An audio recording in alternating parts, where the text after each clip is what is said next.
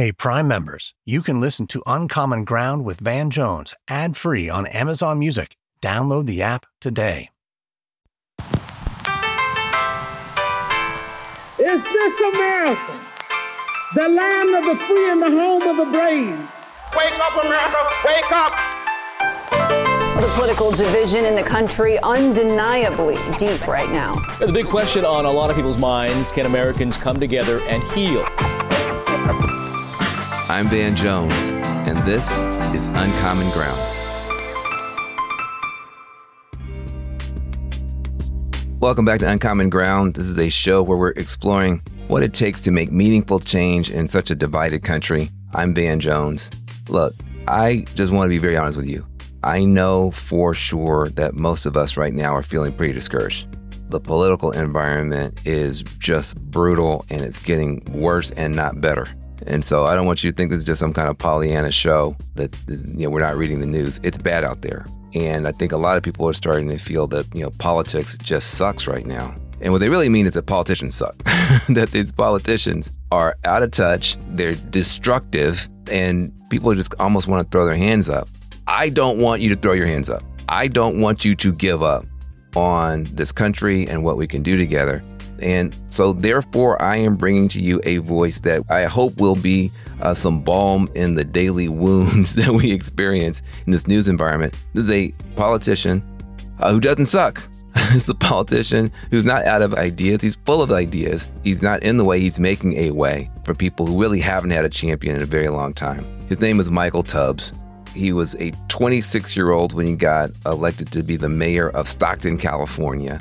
I think he's one of the youngest mayors in the history of the country uh, for a city of that size. And when he got into office, he decided, young black guy, grew up with a bunch of challenges, decides to make an unlikely alliance with the conservative white police chief to take on some problems there, got stuff done, and then put poverty.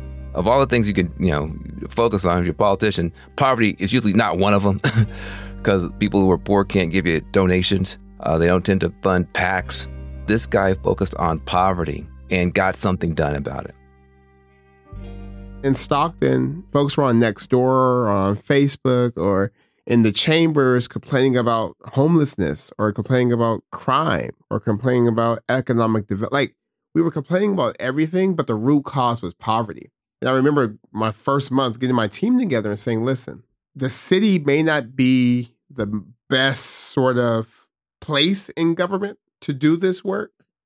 But for us to do our work, poverty has to be addressed. So we're going to orient ourselves into being a very pro opportunity, anti poverty administration.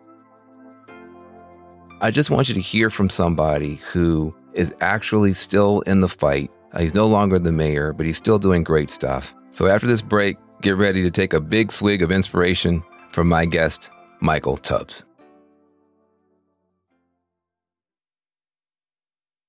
Do you ever wonder where all your money went? Like every single time you look at your bank account? Honestly, it's probably all those subscriptions.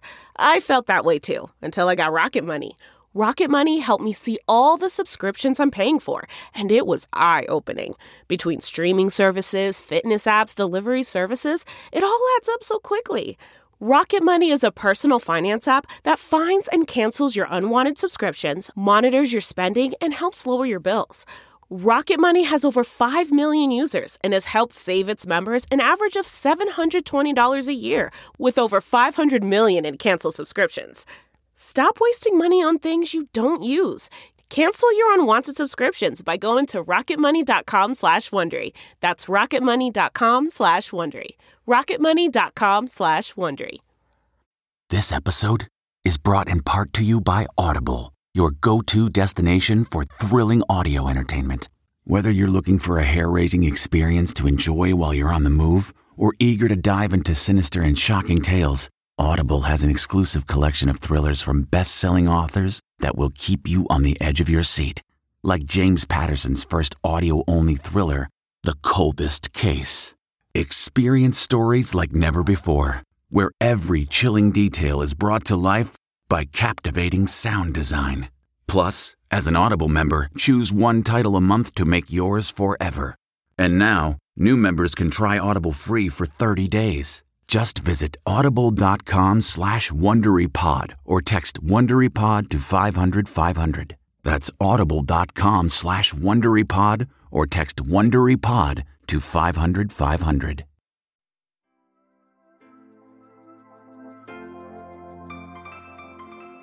It's just a big honor to have you on the podcast. In some ways, to me, like you're like the ideal uncommon ground guest because of what you've done to be a young guy, unbelievably young as a mayor, and to have been able to, as a Democrat in a purple city, get real stuff done to help real people.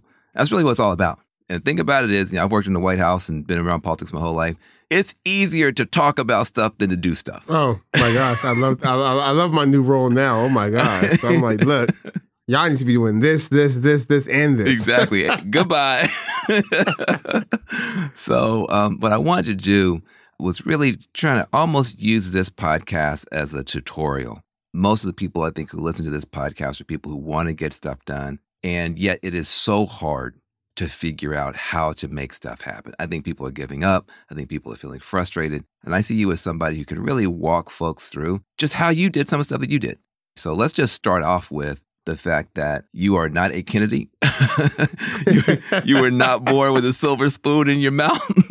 Uh, give me the origin story of Michael Tubbs. Yeah, Stockton, California is home. Born and raised there. And Stockton is incredibly diverse. So on the street I grew up in, I had Sikh neighbors, I had Latino neighbors, and I had white neighbors. Mm, mm. And, and, and my high school was 75% Latino. Wow. The oldest Sikh temple in North America was around the corner from my house. The largest Filipino population outside the Philippines was, was in Stockton. And also very conservative white folks mm-hmm. um, from, from agricultural families. And we lived in the south part of the city, which is like the south part of, of every city. It, it, had great people, but but but terrible infrastructure and terrible investments. So my mom was in high school when she had me. She was a teenager. My father, I'm 31. He's been incarcerated for 27 of those 31 years, including the last 25 or so, um, under the three strikes law. So part of what got me involved in policy and politics was just how deeply personal it was and how I was like, uh, my folks can afford for government not to work. Right. Um, but to, to your point, politics was never something like my family. We didn't sit around the table and debate politics or, or, or read the New York Times. We barely sat around the table because mom was working. Mm-hmm. And you really, you really had three moms. Yeah, yeah. So three: my mom, my aunt, and grandmother. And my grandmother was a social worker. She worked with um, welfare parents, helped them transition from welfare um, to work. My aunt was an, an accountant at the local community college, and, and and my mom. And those three women raised us, and they raised me and my cousin and my brother with values around sort of um, servant leadership, just being in church. So we were always serving, mm. even when we were hungry. We, I remember being hungry and serving food. Mm. this is what we did. There was no fanfare around it. There was no like these are leaders, but they were always running everything: our house, the church, the children's ministry. The like they were always leading, but leading in in, in different ways. So when I got into politics, it was incredibly unlikely and, and not something that any of us in terms of our nuclear family thought would be the path. Well, and I think that's so important because, you know, I, I grew up on the edge of a small town in rural West Tennessee, a place called Jackson, Tennessee. I never heard the term activist or activism. I remember talking to my mother, you know, after I got out of college and law school and I was running around in the Bay Area being a, you know, berserkly activist, you know, and I would come home and I would talk to my mom and you know, I was like, yo, you know, we're, you know, the right wing is doing this and, you know, left wing that, blah, blah, blah. And I remember my mom saying, now, which wing are you? I mean, like, really couldn't even track what I was talking about. And yet, she was an incredible leader in our community, basically the head of her sororities chapter. She was almost any children's program that happened in our county. She was behind it, helping to make it happen. You know, one time they were uh, going to build a jail in East Jackson, like the poor part of town, and uh, she was telling me about that. It turned out that she had led a march and had done all this stuff, but she but she never used the term activist. She was just like, it's, you know, it, it, wasn't right versus left; it was right versus wrong. And it's just, I think it's so important for, people to understand when we're looking at politicians, you know, at the national level. A lot of times, you know, sometimes they do well, sometimes they don't. But you're looking past so many good people before you get to Washington D.C. who are doing incredible stuff and raising incredible kids like yourself. Uh, you had an experience in middle school that was transformative for you. And I wanted you just to talk a little bit about that as you're trying to get your footing among classmates. You know, being a black kid in a school where, like you said, like, you know, vast majority Latino, Latina. Uh, how did that process of navigating those differences as a kid prepare you for your next step becoming uh, mayor in your 20s? Yeah, what my mom aunt and grandmother did without knowing it, they really prepared me to negotiate difference. Mm-hmm. So I remember going to like private school to, for elementary school, even before middle school, where I was one of three black kids Mm-hmm. and just having to sort of go. I remember going to my friends' houses and be like, oh my gosh, this is how people live like manicured lawns, gated communities, water fountains, like something out of Bel Air. Was like, Mhm. these are people I'm in class with, and just learning how to be friends with them and be friends with their parents. And the funny thing is, when I came back to run for office, so many of those parents were like the president of the banks or the president. Like these are the folks who I was going to for donations who had a relation with the young black councilman from South Stockton because they're like, oh, that's Tubbs. He used to run in my backyard. And just then that's was like, oh my gosh, this relationship thing is powerful. And then in middle school, I went from that to sort of a school in my neighborhood that had the International Baccalaureate program. So it was really a school within a school. So the wider school looked like the neighborhood. Very diverse, very working class to, to poor to, to, to extreme poverty. And then the IB program was the only magnet program of its type in the county. So you had doctors' kids and lawyers' kids and people who work at Livermore Labs, their kids there. So being in classroom with kids who looked nothing like the neighborhood Hmm. and with teachers who had who weren't used to teaching black kids, particularly black men who behaved in ways and had cultural references and cues. And it was so I was always fighting with my teachers. I was always in trouble. But into to the point of your question, it was I really enjoy navigating both worlds and just being cool with like the folks I rode the bus with. So like the folks who may have been in gangs, who may be dealing drugs, who weren't academic, who were the dancers and the athletes and kicking it with them. And also kicking it with the Pokemon folks and the folks who are into Yu-Gi-Oh! and the folks who are winning science Olympiads and the folks who are in band. I recognize that being sort of clear about who I am and being comfortable with who I am made it easier for me to be to meet people where they are and to be cool with them where they are and not feel like I need to be this way, this way, or this way, this way, or they need to be this way to hang out with me. But like, no, I like you, or no, you're cool. And, uh, and even back then, just making a wide constellation of friends, which kind of helped shape sort of what I thought about the school. Yeah. Because my friends who were in the terrible classes, I remember one time they were like, we watched Survivor all week. In school? That's, that's what I said. I said, what? And, and it was just this fact, this the inputs Mm. were super fascinating, which helped inform like a, a, a view of that community that was more sort of nuanced than sort of I'm special because I'm in the smart classes. Right. And these other folks aren't as special, so I don't need to engage with them. You coming off of that springboard of having a, a loving family, even though it's under stress, going to a very interesting school system where you could see both sides of everything, decide at a very young age that you want to run for office. Now, that's not, that's a plot twist. that's not, I mean, ordinarily you would think, okay, well, I'm going to go get my own house in Bel Air or I'm going to get my, or, you know, I'm going to, whatever, I'm going to run with the gang member. I'm going to do something that I saw someone else doing at least. Hmm. Uh, but you didn't do anything you saw somebody else doing. You decided to run for the number one spot in city government. Talk about your decision to get involved in politics and especially to run for mayor. And you were mayor at 26? Yeah. So yeah. you were like the youngest mayor in the country at that time? ever of a city of more than 100,000 people. That's a plot twist. Talk, talk, talk to me a little bit about that. So after graduated, was able to go to Stanford, and that was just another sort of mm-hmm. world. At Stanford, I had no intention of going back to Stockton. I was, I, my intention was this is a cool place. My mom said, "Don't come back. There's nothing here for you." But then my cousin was murdered while interning in the White House. He was murdered in Stockton, and it was really sort of going back and seeing.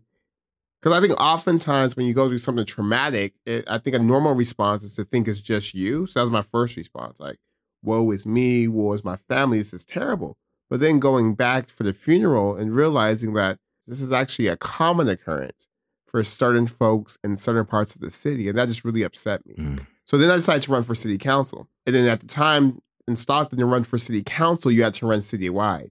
So as a 21 year old college senior, ran for city council, had to run citywide and was a top vote getter. And that became, again, just unlikely folks gated communities and in, in, my district. And that became sort of the foundation for when I decided to run for mayor four years later. And I ran for mayor um, after one term on council because I didn't want to. Like, I actually wanted to run for another office called county supervisor because I was really interested in the jails and probation.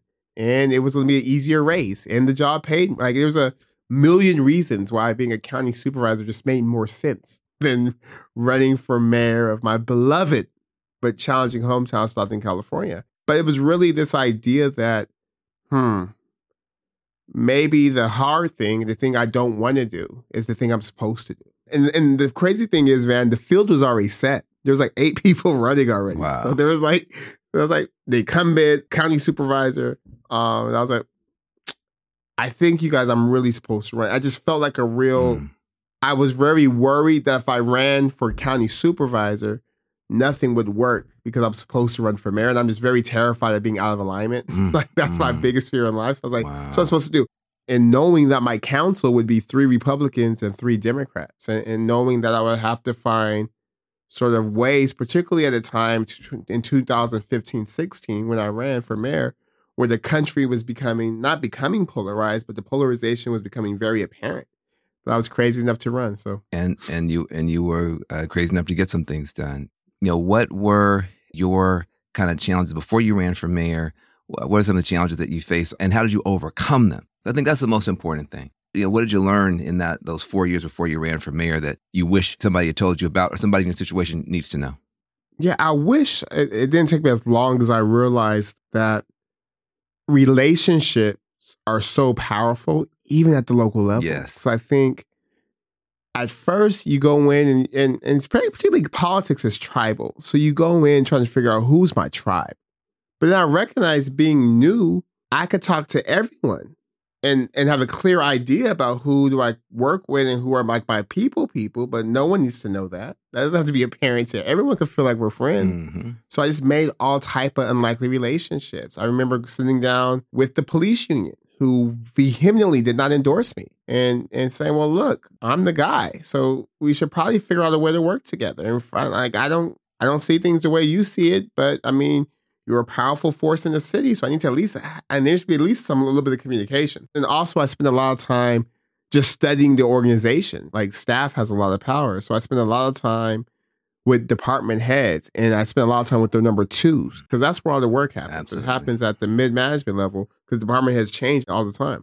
So I spend a lot of time with them and learning sort of their pain points and really understanding the bureaucracy. And I think to answer your question directly, what I wish I had known before becoming city council person was just because the city appeared broken, that didn't mean everything was broken. Mm. Right. I came in thinking we were bankrupt when I ran for office. We had the highest per capita homicide rate in the country when I ran for city council. So I was like, eh, no one knows what they're doing and everything is broken. And that was my orientation for the first year. hmm And then I realized, like, nah, there's a lot of people that know what they're doing, but there's some really smart people working. And I got to figure my the job of leadership is to let them work without fear of retribution, without fear of being penalized, without fear of being ostracized, and, and identifying who are the people who are actually doing something and getting them on, on the team. So, I, so I did that.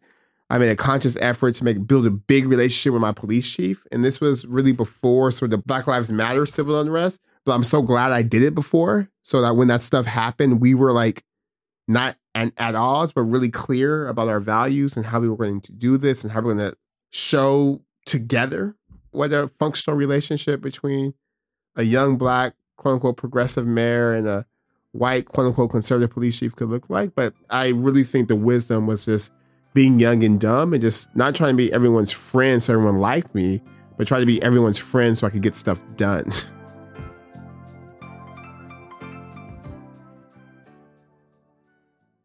Do you ever feel like you're settling? For your foundation, that is. Maybelline's new Instant Age Rewind Eraser Foundation doesn't settle into fine lines and wrinkles. With SPF 20 and moisturizing Pro Vitamin B5, this foundation not only provides medium coverage and a natural finish, but also protects and nourishes your skin. And the best part? The blurring sponge tip applicator makes application a breeze. Say goodbye to cakey, uneven foundation and hello to a flawless, radiant complexion. Try our new foundation today and see the difference for yourself at amazon.com slash instant eraser foundation.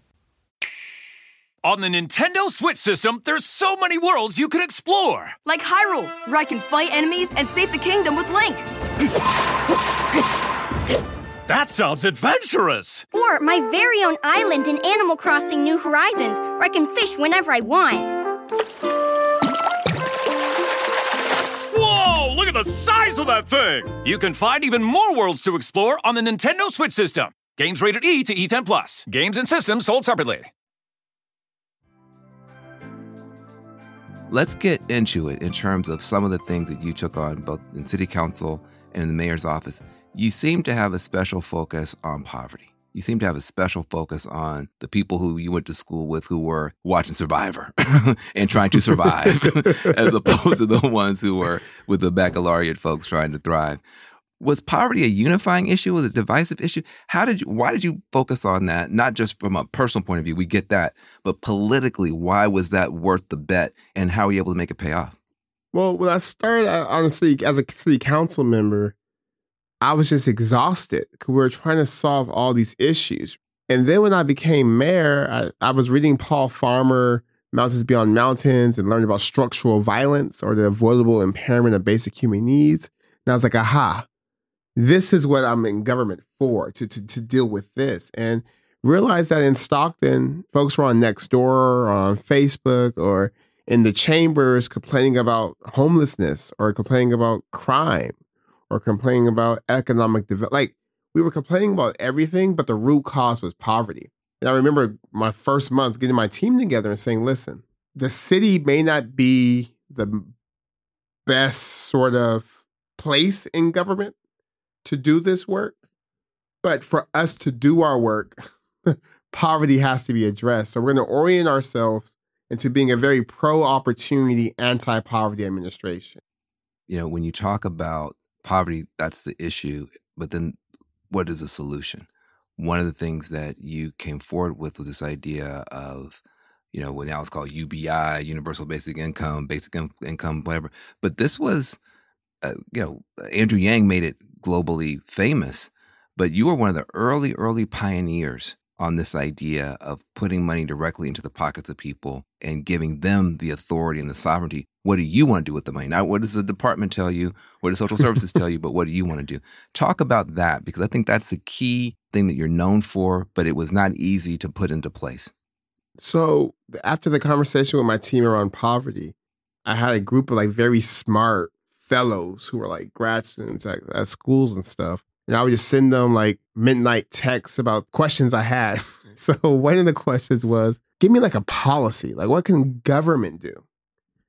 And they came back with sort of a guaranteed income and I, or basic income. And I remember in college reading Where Do We Go From Here by Dr. King, where he talks about the guaranteed income. I remember like literally circling that passage and saying, what happened? Mm. like, cause I had, you know, growing up in church and being like in quote unquote leadership stuff, like you talk about Dr. King all the time, but I had never heard anyone mention guaranteed income as part of his legacy. So I remember being really interested. So then fast forward eight years later, when my team comes back with give people money, I was like, y'all, Dr. King was talking about this. So I said, let's do a little bit more research. And they did more research and talked about how Nixon was running experiments in the 60s and how Donald Rumsfeld was one of the folks like championing it in the Nixon administration. Like all, I was like, really? I was like, what happened? And then the next week, I ended up being in a room with um, Natalie Foster from the Economic Security Project. And she was like, we're looking for a city to pilot basic income. And are you familiar with the, con-? and she starts explaining to me. And I'm, and again, it's just one of those moments where like it felt alignment. Right. So I, I, said, Natalie, I have a task force set up studying this issue in earnest. We mm-hmm. right, and it's just like absolutely. Wow. And then we that's how the um the basic income program in Stockton was started. And we launched in October 2017. And on that day, President Biden gave a speech in front of a coal mine talking about like dignity of work. And someone asked him about universal basic income because we're doing our big announcement um, the same day.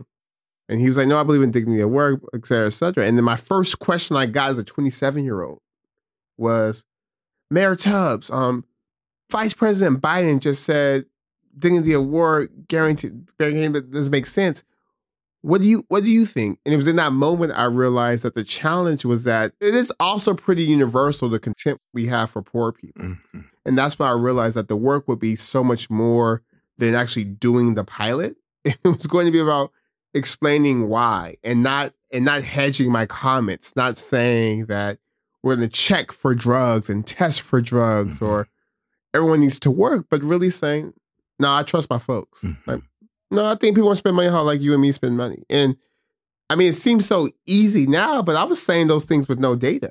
I was saying, I was just saying those things because I believed them. But I, and then my staff would say, you got to stop talking like that. Like, what if you're wrong? And I was like, I don't see how this could be wrong, you guys. I just don't see how uh, elevating d- the dignity of our neighbors is, is, is wrong. But no, to your point, it was very, very. Looking back now, it was very scary, but it just felt right. Let, let's let's dig into it though. So first of all, just big picture, was the, the pilot successful from your point of view?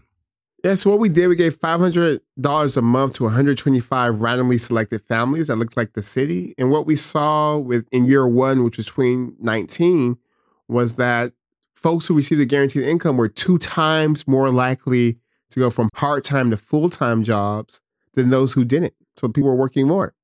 and and which is opposite of what everyone said was going to happen. And and then we also found that those who received a guaranteed income were two times less likely to be unemployed than those who who did not. We saw in terms of health impacts, those who received the guaranteed income had on the Kessler scale a, a delta or a change in their stress and anxiety levels akin to clinical trials of Prozac. Wow. Literally, like so much stress and anxiety may be contributing to the mental health issues we have in this country. And there's probably clinical solutions, but there's also like cash solution um, as well. So we saw, and then the data is not out yet, but later this year, when they released the data from 2020 during COVID, comparing those who received their $500 and with those who didn't. And that data, I'm sure, will, will further illuminate and elucidate the fact that sort of cash can't solve everything, but it can solve everything that has to do with cash. Like, when we first saw the data, and they're gonna get mad at me for telling you this, the researchers were scared to put it out. Why? They were like, "This is too good. Like, let's." They they had, they had to triple check that thing. They literally had to triple check it. like, and no, no, like, no. It's like it, it, it must have been the case. These poor folks screwed this money up. It they were just like, they was like, we have to just make sure it's good because we don't want to be ripped apart. Sure. And then the employment data, especially. So they ran it again and ran it again and interviewed. when you say it, when you say it, it's surprising for two seconds, and then you realize a lot of times. I think about my own family. People understand if you have zero cushion, no cushion, that means you get a flat tire. That 140 bucks you don't have. You can now not get to work. And so just cushion, just some shock absorbers for life means that you can actually start to climb. And everybody understands that. That's why people want to have savings accounts and stuff like that because you don't know what's going to happen tomorrow. But we don't apply that logic to people at the bottom. We apply that logic to everybody else, but we assume that if you give somebody at the bottom a dollar, they're going to somehow waste it. And, and then part of the, for some of our programs, and we're working on changing that, at least in California, part of the issue is that you're demanding so much, like time is currency. You're demanding so much time of people Preach. who don't have money to fill out forms to meet with you, which means that's time away from work. And as we saw in the pandemic, a whole bunch of people don't have paid time off. Mm-hmm. A huge segment of our population actually have no financial cushion and no time cushion. And for me, that was the most powerful lesson about this the guaranteed income experiment was this notion of time being currency, but also this notion of common humanity. I remember talking about the spending data, and a lot of like newscasters and folks were surprised. Hmm. And I said, Do you think the randomly selected people who receive the money are just categorically different species than you? Mm. Like, do you think that like they're they spend money how you spend money because they're people like you? Like, Right, like right. And, and and I realized that love or hate, like that's an equally human person. Like that person's equally human to you. Look, I, I think that this is a breakthrough idea in, in that both liberals and conservatives have had a very paternalistic view of poor folks. On the conservative side, sometimes it's an assumption that there's a lack of discipline, and so you need to have you know law and order and kind of you know tough crime policies. On the liberal side, it's like you just don't have enough nannies watching over you and telling you what to do, and so it's a lot of social services, etc.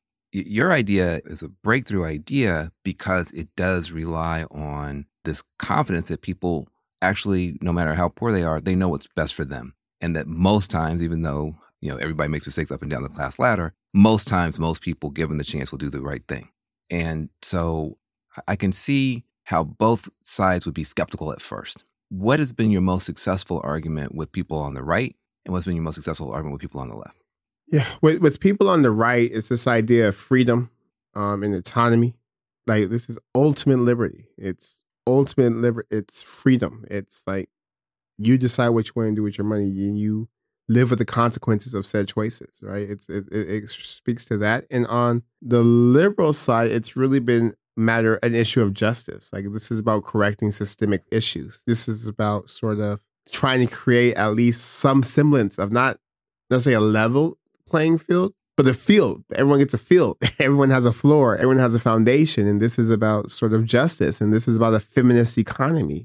What's powerful about guaranteed income is that women do all types of uncompensated labor. And so many women leave the workforce for caregiving mm-hmm. and to take care of their children, which is great. But they're not paid for that if it's their children. They they will get paid if they went down the street right. and did it for someone else's children. But if it's their children, it's no longer work. So it's about compensating that and other sort of work that happens in the house. And that really seems to, to that seems to resonate with our with and on top of the Black Panthers and Dr. King. And that's like, oh yeah, this this is our this is our jam. But it's funny because on both sides, on in terms of critiques, on the liberal side, I've had to have a lot of conversations with folks about how this is not meant to absolve employers of their responsibility. Mm-hmm. This is not as a substitute for minimum wage. This is not as a let's erase the safety net and just do this. Doing this makes those other fights easier or more winnable.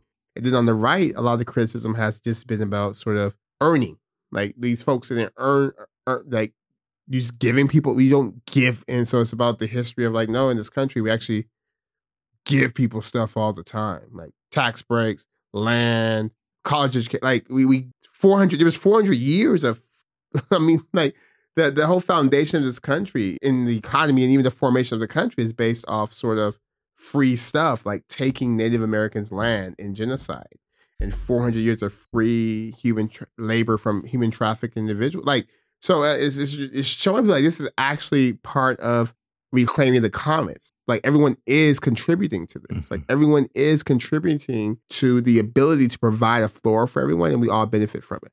Let's talk about baby bonds. Uh, this idea that you know when a kid is born, they should put some money into you know stocks and bonds for them so that when uh, he or she gets to a certain age, the stock market has been building up wealth for them. This is a, another kind of a breakthrough idea. Does that idea have appeal to you? Yeah, absolutely. So I'm part of a group called I started a group called End Poverty in California to assist with like the narrative around poverty and to focus on poverty in California. And one of the big policy proposals is baby bonds. Like let's do something pre-distributional, let's do something at birth, let it compound interest and accrue so that we can't rec- we should be able to, but it's going to be hard politically to re- rectify all the mistakes of the past, but we can do something for the future. I think that's what baby bonds represent. And, and the fact that Darrick Hamilton and others have done research that show that just doing that in a way that's smart can reduce or eliminate the racial wealth gap in one generation, I think is an incredible opportunity mm-hmm. um, for all of us. And so it's something I'm, I'm really excited about, and and that's uh, in my economic repertoire as well. like uh, all the things, baby bonds, guaranteed income, retirement security, etc. You know, I, I, love talking to you. I, I just, you know, it it gives me a lot of hope and encouragement because you aren't just dreaming about this stuff and writing about this stuff, you've actually done it. And then you're talking about trying to close the racial wealth gap by turning, you know, little black and brown and, and underrepresented white babies into investors early so they can benefit later. You're not saying, oh, I hate all the rich people or I hate all the immigrants. You're saying, no, no, no. I want to see this outcome of dignity, cash, opportunity for people. And I'm willing to work with anybody to get there. To me, that's a kind of positive populism that doesn't require an enemy, doesn't require a big hate mob, doesn't require anybody to be maligned, but can actually deliver the goods.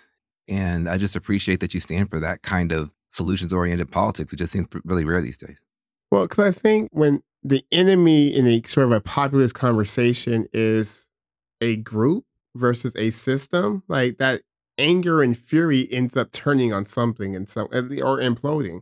But I also understand that sort of folks occupying certain roles aren't necessarily those that created the problem. And, and the problem isn't it's the system it's the process by which these outcomes are created so that's why all my energy is always about like okay let's get to this outcome mm-hmm. And something you said earlier reminded me of something a mentor told me one time when i wanted to tweet something we were working on body cameras for officers and i wanted to break it early and i wanted to tweet like we need to do this and my police chief he said councilman tubbs do you want to be heard or do you want to be effective mm-hmm. i was like what do you mean he said, I mean, you could apply the pressure and tweet and get people riled up, but then the union won't come to the table, which we need to get this done. He said, but what if we just work behind the scenes for like six months mm-hmm. and bring them in? And then if that doesn't do anything, then you should make some noise, but let's try it. Right. And that lesson stuck with me because we got those body cameras through, 7 0 vote, no controversy, no one was mad. No permanent friends, no permanent enemies, just permanent issues is, is sort of what I live by. I, I, people ask you all the time when, when you're running. What's what's what's the next? I know you got a little kid just starting preschool. You just you just got out the political game, but they're not gonna let you stay out. Governor, senator, president. Who am I talking to right now? Yeah, I, I think once I'm in a position. So this, and I'll shut up after this. But the scariest thing about losing mm-hmm. was realizing how precarious our financial situation was. My wife um, is a best-selling author now, but then she was just writing a book. She was a PhD student. She was a, mm-hmm. a counselor. I was a mayor, so when we both had checks coming every week, then we had all our weren't rich, but our bills were paid. Right. But when I was like lost, there's no like unemployment for for elected officials, right. and I spent my 20s as a teacher, council member, and mayor. So there was not a big. So anyway, it was terrifying to think about. Okay, how are we gonna pay childcare in two months? How are we gonna? So I think now I'm in the space where I'm gonna keep doing the work, but I have to get in a position where mm-hmm if I go into public service again, it's it's with my family having their basic needs met, yep. and that whether I win or lose, yep. we know that tuition's paid for. We know that like everything's good because I was. I never want to feel that way again. So, and I'm also 31 years yeah, old. So maybe 20, got, yeah, you, I got a lot of time. You, so maybe 20 years from now, I don't know. What did you learn from the loss? Man, I learned a bunch of things, Van. I learned number one that for me, purpose is not tied to position and that's sort of your your purpose your position is a tool by which you accomplish your purpose but your your position isn't your purpose and and then number two i learned that everyone knows what they're willing to win for but i feel like it's such a gift to have such clarity now about what i'm willing to lose for mm. like and who i'm willing to lose for like i'm willing to lose on this issue of poverty mm. i'm willing to lose on being anti-white supremacy i'm like willing to lose on those things and and that loss made that very clear. That's a big part of the reason why mm-hmm. I lost. And then, and then number three, I learned that when you think you're humble, that means you're not humble. Like I used to think I was humble, mm-hmm. but like being humble means not thinking of yourself. So if you think like, oh, I'm humble, that means you're like, I could be this because I did because I know how good I am. But so so I realized mm-hmm. I, like I what I thought I was humble, but after losing, mm-hmm. like, like, that wasn't. I, there was a lot of pride that had to, had to be broken down. And then and, and then lastly, I, I learned that change comes at a price. Like I had I, I had been so effective and so much stuff was moving in momentum. Mm. I thought like it was des- like it was destiny. Like we just gonna keep things are gonna keep changing. We keep having these big fights. And I learned like no, you'll win, mm. but sometimes you're gonna lose. Right. And, and and it's how you bounce back from that. Like so, those are the sort of four or five of the biggest lessons I learned from losing. Man, at, at 31, to have this much wisdom, insight, and also determination is it's a it's a beautiful thing, man, and it's inspiring and it's encouraging. As as we close, people I'm sure would love to hear from you. You know, how can they get involved with what you're doing? How can they stay informed about these issues? Anything that you would want to give people who are listening to this uh, in terms of direction about either being informed or being involved my Twitter is at Michael D. Tubbs. If you're interested in guaranteed income, you can follow at Mayors for AGI, Mayors for Guaranteed Income. And the Poverty Work in California, End Poverty in CA, at End Poverty in CA.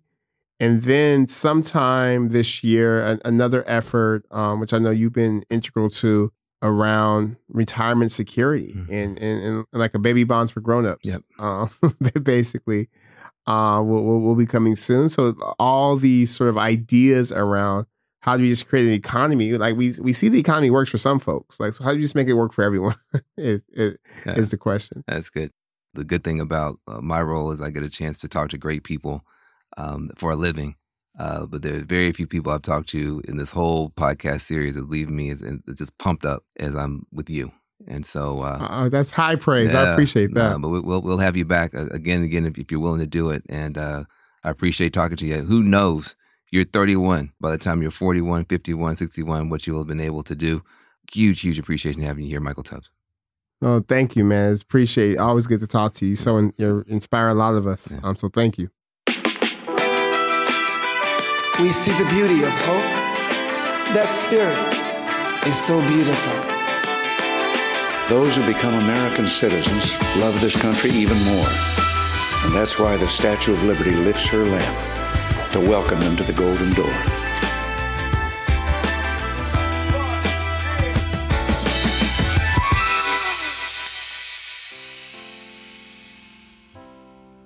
Well, I, I hope you enjoyed that as much as I did. It's really something to see somebody of any age that much wisdom and who's been able to help that many people. And I think he's just getting started. And I think that there's a lot to be learned from this idea of relationships. For whatever reason, Tubbs at an early age figured out how to make friends with a lot of different kind of people. And that has served him very, very well. And as we talked about, I think it's so much easier to make enemies these days with social media and all the partisan division. It's a lot harder to make friends, but those friendships, therefore, are a lot more valuable.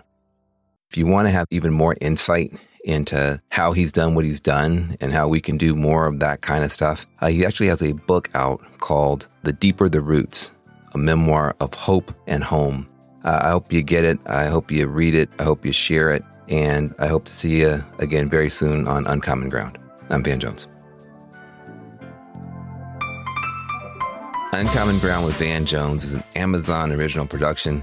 It's produced by Magic Labs Media and Wonder Media Network. Our producers are Teddy Alexander, Maisha Dyson, Grace Lynch, Taylor Williamson, Adesua Agbonile, and Lindsay Credowell. Our managing producers are Laura D. and Eliza Mills. Our executive producers are Jenny Kaplan and Morgan Jones. Our theme music was composed by The Grand Mess. Publicity for this show is led by Alice Zoe, Andy Lichtenfeld, Didier Moraes, Chantel Muentes, and Sam Petherbridge. Special thanks to Jana Carter, Alex John Burns, Seven McDonald, Drew Swindeman, Brianna Jones, Eric Carter, Trevor McNeil, Carrie McCarran, Joe McMillan, Steph Walkeen, Vanessa Redbert, Ty Jacobson, Marshall Louie, and Chris Jacquemin. Hey, Prime members, you can listen to Uncommon Ground with Van Jones ad free on Amazon Music. Download the Amazon Music app today. Or you can listen ad free with Wondery Plus and Apple Podcasts. Before you go, tell us about yourself by completing a short survey at wondery.com/slash survey. In the climate ravaged year of 2072, the city of Pura stands as a miraculous green haven, a geoengineered paradise that protects fortunate residents from the global catastrophes of heat domes, fires, floods, and droughts. Demetria Lopez heads up Pura's public relations, tirelessly promoting the city's idyllic image. But when she stumbles upon a dark secret that, if exposed, would be the downfall of Pura's existence, she must decide who and what she is willing to protect. From Wondery, the makers of Academy and Dr. Death, The Last City stars actors Reyes Sehorn, Jeannie Torrado, and Maury Sterling. Follow The Last City on the Wondery app or wherever you get your podcasts. You can binge all episodes of The Last City early and ad-free right now by joining Wondery Plus.